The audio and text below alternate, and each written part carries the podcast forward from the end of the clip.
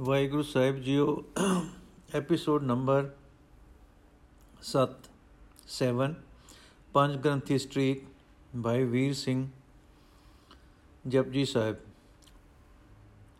ਅੱਜ ਅਸੀਂ 20ਵੀਂ ਪੌੜੀ ਤੋਂ ਸ਼ੁਰੂ ਕਰਾਂਗੇ। 19 ਪੌੜੀਆਂ ਮੁੱਕ ਚੁੱਕੀਆਂ ਹਨ, ਮਾਨੋ ਜਪਜੀ ਦਾ ਅੱਧਾ ਮੁੱਕ ਗਿਆ।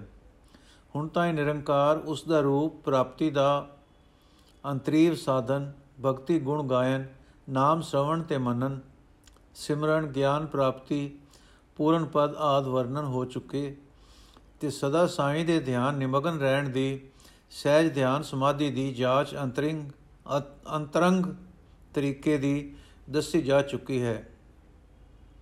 ਫਿਰ ਸੰਸਾਰ ਰਚਨਾ ਦੀ ਵਿਸ਼ਾਲਤਾ, ਇਸ ਵਿੱਚ ਚੱਲ ਰਹੀ ਅਨੇਕਤਾ ਵਿੱਚ ਤੂੰ ਸਦਾ ਸਲਾਮਤ, ਨਿਰੰਕਾਰ ਨੂੰ ਅਨੁਭਵ ਕਰਦੇ ਰਹਿਣਾ, ਇਸ ਦੇ ਵਟਾਉ ਸਟਾਉ ਭਲੇ ਬੁਰੇ ਨਜ਼ਾਰੇ ਸਭ ਕੁਝ ਤੱਕ ਕੇ, ਜੋ ਤੁਧ ਭਾਵੇ ਸਾਈ ਭਲਿਕਾਰ, ਦੇ ਚਾਉ ਵਿੱਚ ਰਹਿ ਕੇ ਬੇਰੰਗ ਤਰੀਕੇ ਨਾਲ ਵੀ ਸਾਈਂ ਦੇ ਧਿਆਨ ਵਿੱਚ ਸਹਿਜੇ ਲੱਗੇ ਰਹਿ ਕੇ, ਵਾਹਿਗੁਰੂ ਦੀ ਨਜ਼ਰ ਹੋਣ ਨਾਲ ਪੰਜ ਬਣੇ ਰਹਿਣ ਦਾ ਉਪਦੇਸ਼ ਆ ਚੁੱਕਾ ਹੈ।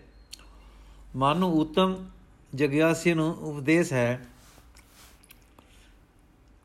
ਹੁਣ ਐਵੇਂ ਪ੍ਰਸ਼ਨ ਹੁੰਦਾ ਹੈ ਕਿ ਉਤਮ ਜਗਿਆਸੂ ਦੀ ਥਾਵੇਂ ਜੇ ਕੋਈ ਪਾਪੀ ਹੋਵੇ, ਜੈਸਾ ਕਿ ਆਪਨੇ ਅਸੰਖ ਪਾਪੀ ਪਾਪ ਕਰ ਜਾਏ, ਅਸੰਖਾਂ ਵਾਲੀ ਪੌੜੀ ਵਿੱਚ ਹੁਣੇ ਦੱਸਿਆ ਹੈ, ਜਿਸ ਦਾ ਸਰੀਰ ਪਾਪ ਕਰਦਾ, ਮਨ ਪਾਪਾਂ ਵਿੱਚ ਰਚਿਆ ਰਹਿੰਦਾ, ਬੁੱਧੀ ਨੂੰ ਵੀ ਪਾਪਮਈ ਕਰ ਚੁੱਕਾ ਹੋਵੇ, ਉਸ ਲਈ ਵੀ ਕੋਈ ਉਪਾਅ ਨਿਸ਼ਪਾਪ ਹੈ, ਨਿਸ਼ਪਾਪ ਹੋ ਜਾਣ ਦਾ ਤੇ ਵਾਹਿਗੁਰੂ ਦੇ ਰੰਗ ਵਿੱਚ ਰੰਗੇ ਜਾਣ ਦਾ ਹੈ, ਇਸ ਗੱਲ ਦਾ ਉੱਤਰ ਅਗਲੀ ਪੌੜੀ ਵਿੱਚ ਸਾਹਿਬ ਦਿੰਦੇ ਹਨ।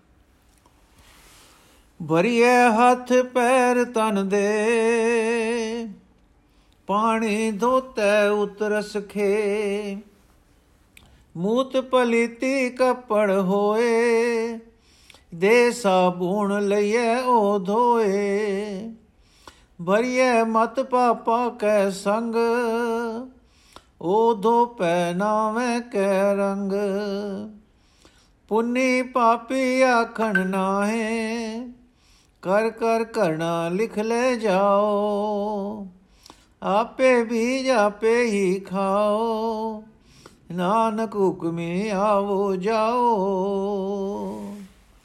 ਜਿਵੇਂ ਸਰੀਰ ਜਾਂ ਸਰੀਰ ਦੇ ਅੰਗ, ਹੱਥ ਤੇ ਪੈਰ ਆਦ, ਜੇ ਮਿੱਟੀ ਨਾਲ ਭਰ ਜਾਣ ਤੇ ਪਾਣੀ ਨਾਲ ਧੋਤਿਆਂ, ਉਹ ਮਿੱਟੀ ਉਤਰ ਜਾਂਦੀ ਹੈ।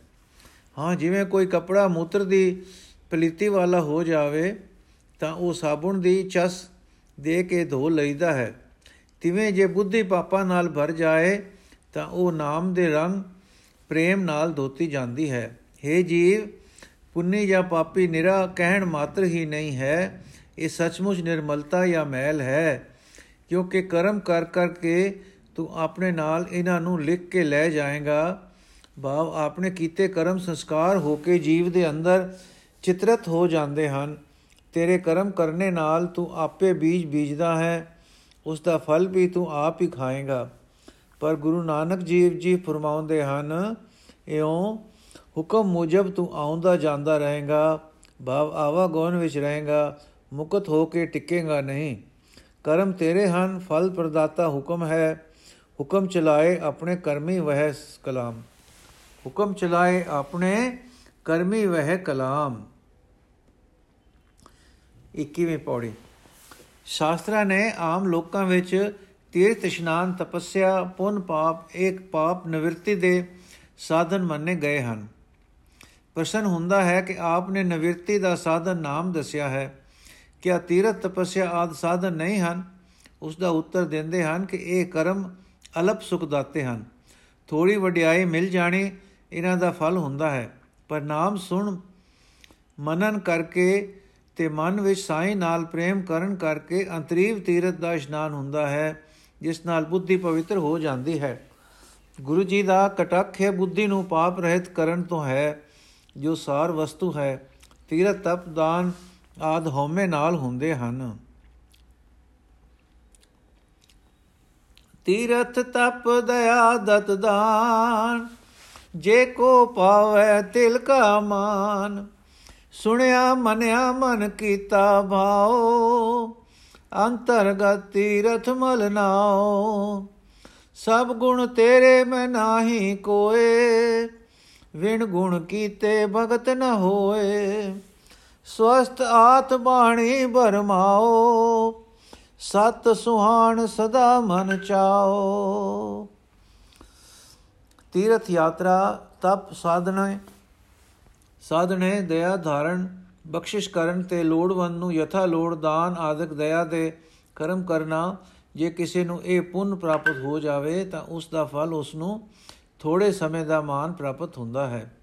ਪਰ ਜਿਸ ਨੇ ਪਰਮੇਸ਼ਰ ਦਾ ਨਾਮ ਸੁਣਿਆ, ਮੰਨਿਆ ਤੇ ਮਨ ਵਿੱਚ ਦਾਤੇ ਨਾਲ ਪ੍ਰੇਮ ਕੀਤਾ, ਉਸ ਨੇ ਆਪਣੇ ਅੰਦਰ ਪ੍ਰਾਪਤ ਤੀਰਥ ਉੱਤੇ ਚੰਗੀ ਤਰ੍ਹਾਂ ਇਸ਼ਨਾਨ ਕਰ ਲਿਆ ਹੈ, ਬਾ ਉਸ ਨੂੰ ਭਗਤੀ ਪ੍ਰਾਪਤ ਹੋਈ ਹੈ, ਪਰੰਤੂ ਐਸੇ ਗੁਣਾ ਦੀ ਦਾਤ ਕਰਕੇ ਕਰਤੇ ਦੇ ਹੱਥ ਹੈ। ਇਸ ਲਈ ਪ੍ਰਾਰਥਨਾ ਕਰਦੇ ਹਨ ਕਿ ਇਹ ਨਿਰੰਕਾਰ, ਸੁਣਨ, ਮੰਨਣ, ਪ੍ਰੇਮ ਕਰਨ ਤੇ ਅੰਤਰਿਵ ਸੁਧਤਾ ਦੀ ਲਖਤਾ ਦੇ ਸਾਰੇ ਗੁਣ ਤੇਰੇ ਦਿੱਤੇ ਦਿੱਤੇ ਮਿਲਦੇ ਹਨ। ਮੇਰੇ ਵਿੱਚ ਆਪ, ਆਪੂ ਕੋਈ ਗੁਣ ਨਹੀਂ ਹੈ। ਇਹ ਵੀ ਮੈਂ ਜਾਣਦਾ ਹਾਂ ਕਿ ਇਹਨਾਂ ਗੁਣਾਂ ਨੂੰ ਧਾਰਨ ਕੀਤੇ ਬਿਨਾ ਤੇਰੀ ਭਗਤੀ ਹੋ ਨਹੀਂ ਸਕਦੀ। ਤਾਂ ਤੇ हे ਕਰਤਾ, ਮੇਰ ਕਰ ਤੇ ਆਪਣੇ ਗੁਣ ਮੈਨੂੰ ਦਾਨ ਵਿੱਚ ਦੇ ਤੇ ਮੈਂ ਜਾਚਕ ਬ੍ਰਾਹਮਣ ਬ੍ਰਾਹਮਣ ਦੀ ਸਵਤ ਸਵਸਤੀ ਵਾਚਕ ਬਾਣੀ, ਅੰਗੀਕਾਰ ਕਰ। ਸੋ ਇਹ ਹੈ, ਤੂੰ ਸਤ ਹੈ, ਤੂੰ ਸਦਯਗ ਸਦਗਯ ਹੈ, ਤੂੰ ਚੇਤਨ ਹੈ ਤੇ ਆਪਣੀ ਚੇਤਨਤਾ ਵਿੱਚ ਸਦਾ ਆਨੰਦ ਹੈ।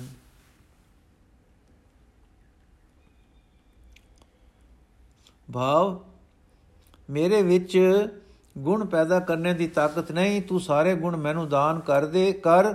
ਤੇ ਮੈਂ ਪ੍ਰੋਹਿਤ ਦੀ ਤਰ੍ਹਾਂ ਸਵਸਥ ਵਾਕ ਕਰਾਂ।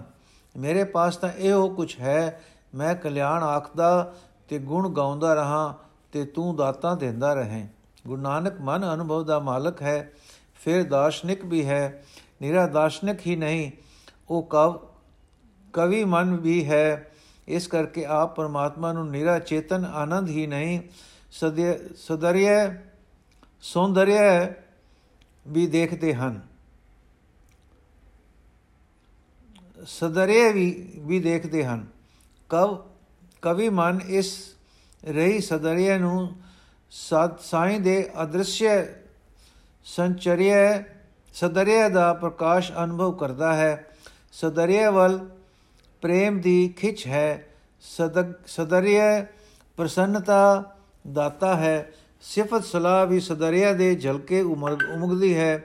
ਵਿਸਮਾਦ ਵੀ ਸਦਰਿਆ ਨਾਲ ਆਉਂਦਾ ਹੈ।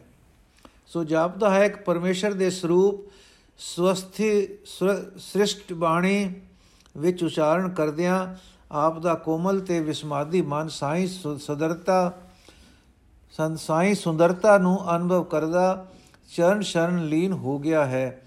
ਜਦ ਉਸ ਨਿਰਾਕਾਰ ਵਿੱਚੋਂ ਉਥਾਨ ਹੋ, ਅਸ਼ਚਰਜ, ਅਸ਼ਚਰਜਤਾ ਦੇ ਮੰਡਲ ਵਿੱਚੋਂ ਉੱਠ ਆਕਾਰ ਵਾਲੇ ਬ੍ਰਹਮੰਡ ਤੇ ਨਜ਼ਰ ਪਈ ਤਾਂ ਸੁੱਤੇ ਪ੍ਰਸੰਨ ਉਪਜਿਆ, ਇਹ ਸੋਹਣਾ ਸਮਾਨ ਕਦੋਂ ਬਣ ਗਿਆ? ਕੌਣ ਜਾਣੇ? ਕੋਈ ਨਹੀਂ। ਉਹ ਰਚਨਹਾਰ ਸੁੰਦਰਾਂ ਦਾ ਸੁੰਦਰ ਹੀ ਜਾਣਦਾ ਹੈ। ਇਹ ਭਾਵ ਅਗਲੀਆਂ ਸਤਰਾਂ ਵਿੱਚ ਅੰਕਿਤ ਹੈ, ਜਿਸ ਵਿੱਚ ਵਾਹਿਗੁਰੂ ਦੀ ਵਿਸ਼ਾਲਤਾ, ਸਾਡੀ ਅਪਹੁੰਚਤਾ ਤੇ ਅੰਤ ਵਿੱਚ ਹਉਮੈ ਰਹਿਤ ਹੋ ਸੁੰਦਰਤਾਈ ਨਾਲ, ਸੁੰਦਰ ਸਾਈ ਨਾਲ ਸਿਫਤ ਸਲਾਹ ਦੁਆਰਾ ਪ੍ਰੇਮੀ ਹੋਏ ਰਹਿਣ ਦੀ ਸਹਿਨਤ ਹੈ। ਕਵਣ ਸੋ ਵੇਲਾ ਵਕਤ ਕਵਣ ਕਵਣ ਥਿਤ ਕਵਣ ਵਾਰ। ਕਵਣ ਸਰੁਤੀ ਮਾ ਕਵਣ, ਜਿਤ ਹੋਆ ਆਕਾਰ। ਵੇਲ ਨ ਪਾਇਆ ਪੰਡਤੀ, ਜੇ ਹੋਵੇ ਲੇਖ ਪੁਰਾਣ। ਵਕਤ ਨ ਪਾਇਓ ਕਾਦੀਆਂ, ਜੇ ਲਿਖਣ ਲੇਖ ਕੁਰਾਨ। ਥਿਤ ਵਾਰ ਨ ਜੋਗੀ ਜਾਣੈ, ਰੁਤ ਮਾਨਾ ਕੋਈ।